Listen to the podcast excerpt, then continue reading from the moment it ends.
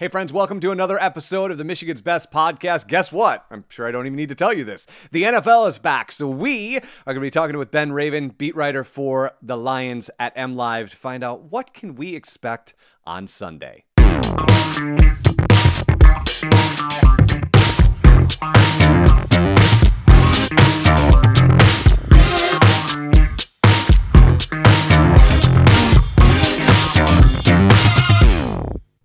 And as I said, our guest today on the Michigan's Best podcast, Ben Raven, who covers the Lions for M Live.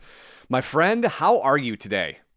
I'm doing all right. I'm doing all right. The regular season is near. Hard Knocks is uh, winding down, so it's time to kind of focus on the regular season, the meaty portion of my my job again, and that's what I look forward to. Yes, the NFL is back, uh, and so Ben, we kind of got a mixed bag in preseason, which as a as a casual, right, is a contrast between the the propaganda you're seeing on Hard Knocks and like how excited you are every single Wednesday morning, uh, and then you've got like a you know a one and two preseason record. Now I know preseason preseason is what it is, but heading into the Sunday, what what should fans be thinking? How excited should they be? Like how much of this Kool Aid should be we be chugging at this point? You know, I, I think there should be a decent helping of Kool Aid flowing for sure. You know, I, it's just uh, I, I don't want to get carried away either, but just kind of looking back at the last three or four years, and I mean, since I joined the beat in 2019, it's been the league's worst defense for three straight years, and then trading Matthew Stafford. I mean, this this team has a chance to be much better. This coaching staff, I truly believe, with or without Hard Knocks, there is one of the best constructed staffs from top to bottom for a team that's not on an elite level like this. Like for a rebuilding team, this coaching staff is reason for optimism. And you know, the starting quarterback is looking crisp. He looks a lot better than he did this time last year. And even though Big V is going to miss at least the first four games on the offensive line, that group with Sewell, Decker, Jackson, and Ragnow, that's four of the five best at what they do in the game on the offensive line. And I mean, the offense is actually loaded with weapons this year. Last year it was. uh a bunch of question marks and a who really like uh, I don't know if you watch Hard Knocks.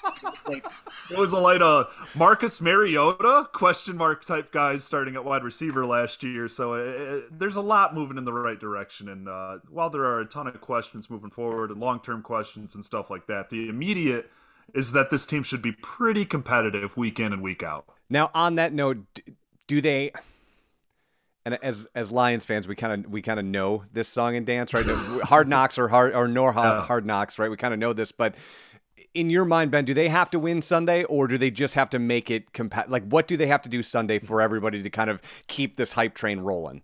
I will say Sunday's a tough test. The Eagles beat the Lions by 38 points last year, I think it was, and the Eagles are better this year, and the Lions are better this year. So I think you want to see a game, and I know Lions fans are like, I can hear them rolling their eyes, but you want to see a competitive game into the fourth quarter. Like you, that that should be. I don't. I'm not going to say a moral victory or things like this, but this team did just kind of just stomp the Lions last year. So like obviously a win would feel really great to keep that Kool-Aid flowing, but the Eagles should compete for the NFC East. They should compete for a playoff spot. The Lions can keep that a game. And I'm not talking trail by 17 most of the game and then pull off some trickeration to make it a single score game at the end. I'm saying stay in it first, second, third quarter into the final minutes of that fourth quarter to have a chance to make it a game, a 10 point game, an 8 point game. Then that should be considered okay this team is heading in the right direction. There is reason to kind of still feel good about the rest of the season because Philly's a good team, but uh, it's going to be an immediate test without question. If you've been watching this team for more than five minutes, you sort of know that that, that third quarter, fourth quarter can be a little bit dicey, right? Like yeah. it's well, I, mean, you've had that feeling about this team yeah. that they just forget that there are four quarters because they seem to fall yeah. apart at a 15 minute inopportune moment. um, so I, I, you know, I'm, I'm with you. If they can stay with it the whole game, I, I think that will be a great sign. But for me, coming out of what you're seeing in Hard Knocks, I, hmm. man, they they've got that like angry defense feel to them. To me, I want to see that old school '80s smash mouth sort of yeah. hurting football. You know, because I feel like that would be a great step in the right direction while those weapons sort of get used to Jared Goff. I am not an expert, but that's kind of what I'm picking up on on this season. Yeah, no, and uh, I mean, I think through the last uh, two NFL drafts, they've spent their first round pick and their second round pick in consecutive years on defensive linemen, edge rushers, and stuff like that. So, I mean, that that group wants to play hard. I mean, Aidan Hutchinson and Charles Harris, two defensive ends. Those guys hit. They're intense. I, that's that's been one of the highlights, underrated highlights of Hard Knocks for me is just seeing those two feed off of each other. And those two, I mean, while the defensive line kind of gets guys back from injuries in the first part of the season, those are going to be the engine those are going to be the gas to keep that engine going on the defensive line until some names are back. So yeah, the, the defense, that's the big question mark. I just wrote a post here in the past couple of hours how ESPN's projections for the season still have the Lions defense worded as the worst heading into the worst heading into this season. They project that they'll allow the most points. So obviously the biggest question mark for this team is the defense. Jeff Okudah's back after that devastating injury last year. That's a big piece. He's with Amani O, Tracy Walker, DeShon Elliott.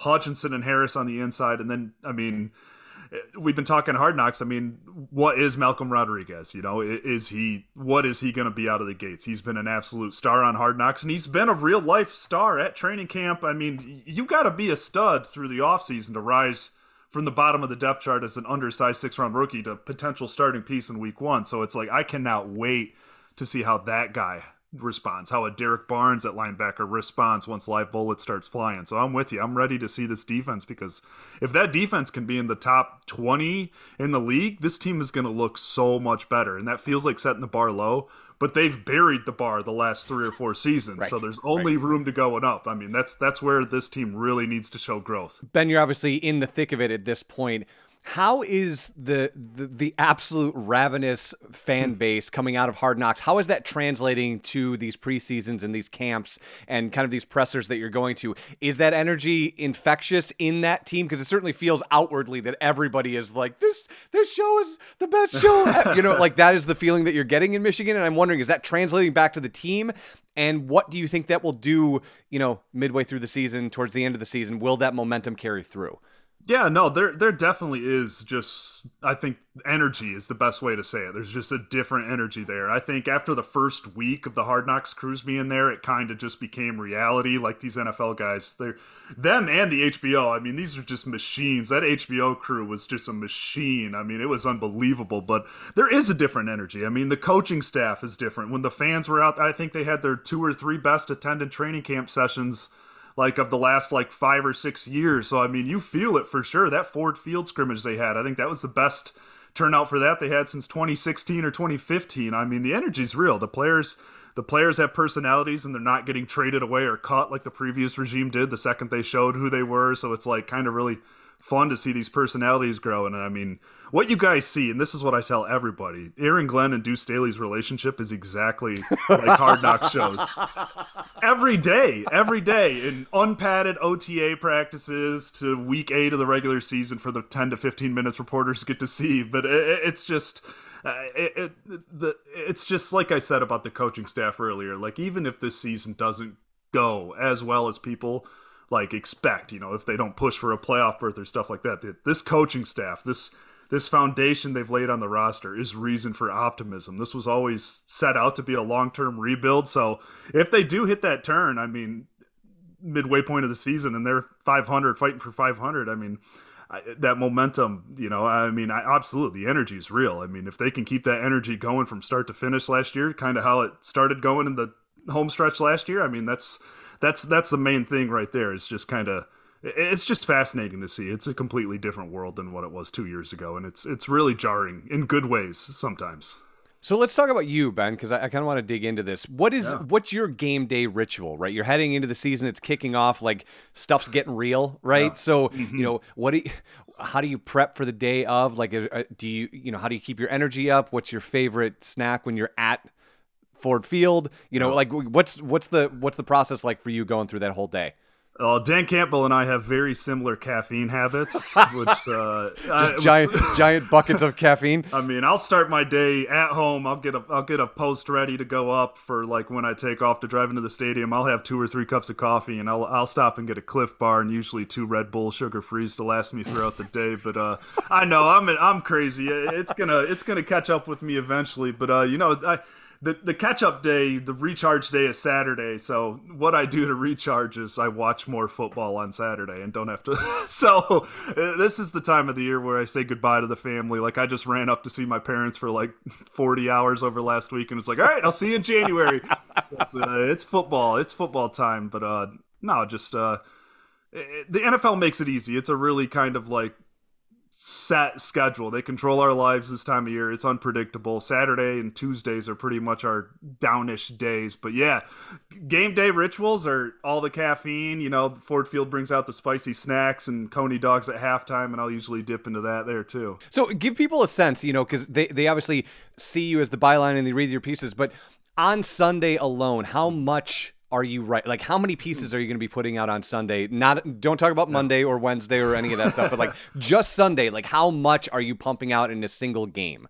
Yeah, Sunday I'll wake up and I'll write a three burning questions or three bold predictions post. I'll run the live blog during the game, and uh, that's that's a lot of people will just treat that as like a box score. I'm offering personal insights links to headlines from the past. I mean, those things get dangerous on 3,000, 3,500 words by the time I'm done with the live blog. So that that's the main thing during the game. Then right after the game, I mean, I'm I'm on Facebook Live for a post game instant reaction video within like five minutes of the ending kickoff. At home games, that gets a little harder to do on the road, but at home sure. games, I'm I'm firing up live within five minutes after the whistle ends, and then I am sprinting to an elevator to get down into the basement, watch the coach's press conference, run into the uh, the both locker rooms. Then you head upstairs, and I just kind of turn to Kyle and was like, "All right, what are we gonna do?" And then it's usually, I usually have two or three more like just set posts out of games, and then we'll just kind of balance the game stories. And it's usually, shoot, it's most games I'd say probably seven or eight posts each with a video and podcast coming Tuesday morning. But yeah, yeah, game day. That's that's pretty much game day. That's uh, it's a blast though. I mean, we live for game days. I mean, we, we go through the grind of the week, the grind of training camps to be there on Sundays. I mean, you it just when there's fifty thousand plus people in an arena, the music is bumping and football's going. There's just nothing better. The podcast is Dungeon of Doom, right? Comes out of a much yeah. darker time in Lions history. yeah. um, but how do you two keep the energy up, right? You guys have are anytime I meet. I mean, obviously, I've met you hundreds yeah. of times but anytime i meet the two of you together you know the energy is up the you know you are fun and affable human beings how do you kind of keep that going 17 weeks in at that kind of pace where you've got nine stories on game day alone and then I, I think the Lions have made it really easy to, well, say, to stay interesting. Fair. You know, you know, I really I've been kind of spoiled my first three years on the well, this is year four on the beat already. Now, you know, I got spoiled by the dysfunction of the Matt Patricia era, and then the franchise quarterback gets traded, and there's these new Dan Campbell. I mean, I've had Dan Campbell for 16 months now, but uh, honestly, it's just it's two guys who really really love what they do at the end of the day, and we feed off of each other really well, and we have the same dark sense of humor and we pick on each other in interesting ways just to kind of keep the mood light and stuff like that. But yeah, yeah, yeah. I, sometimes I wonder how we do it too, looking back to like week 17 last year and listening to those podcasts. And I'm still getting excited about like third string linemen doing something good in the game and stuff like that. So yeah, we'll we'll we'll see how that goes. But uh, I, I appreciate those kind words. But uh, you know, the the Lions make it easy. This job makes it easy. I think uh, it's safe to say for both parties that we're doing exactly what we want to be doing. All right, my friend, I'll let you get back to it. Thank you so much for the time and uh, go Lions. Absolutely. We'll talk to you soon.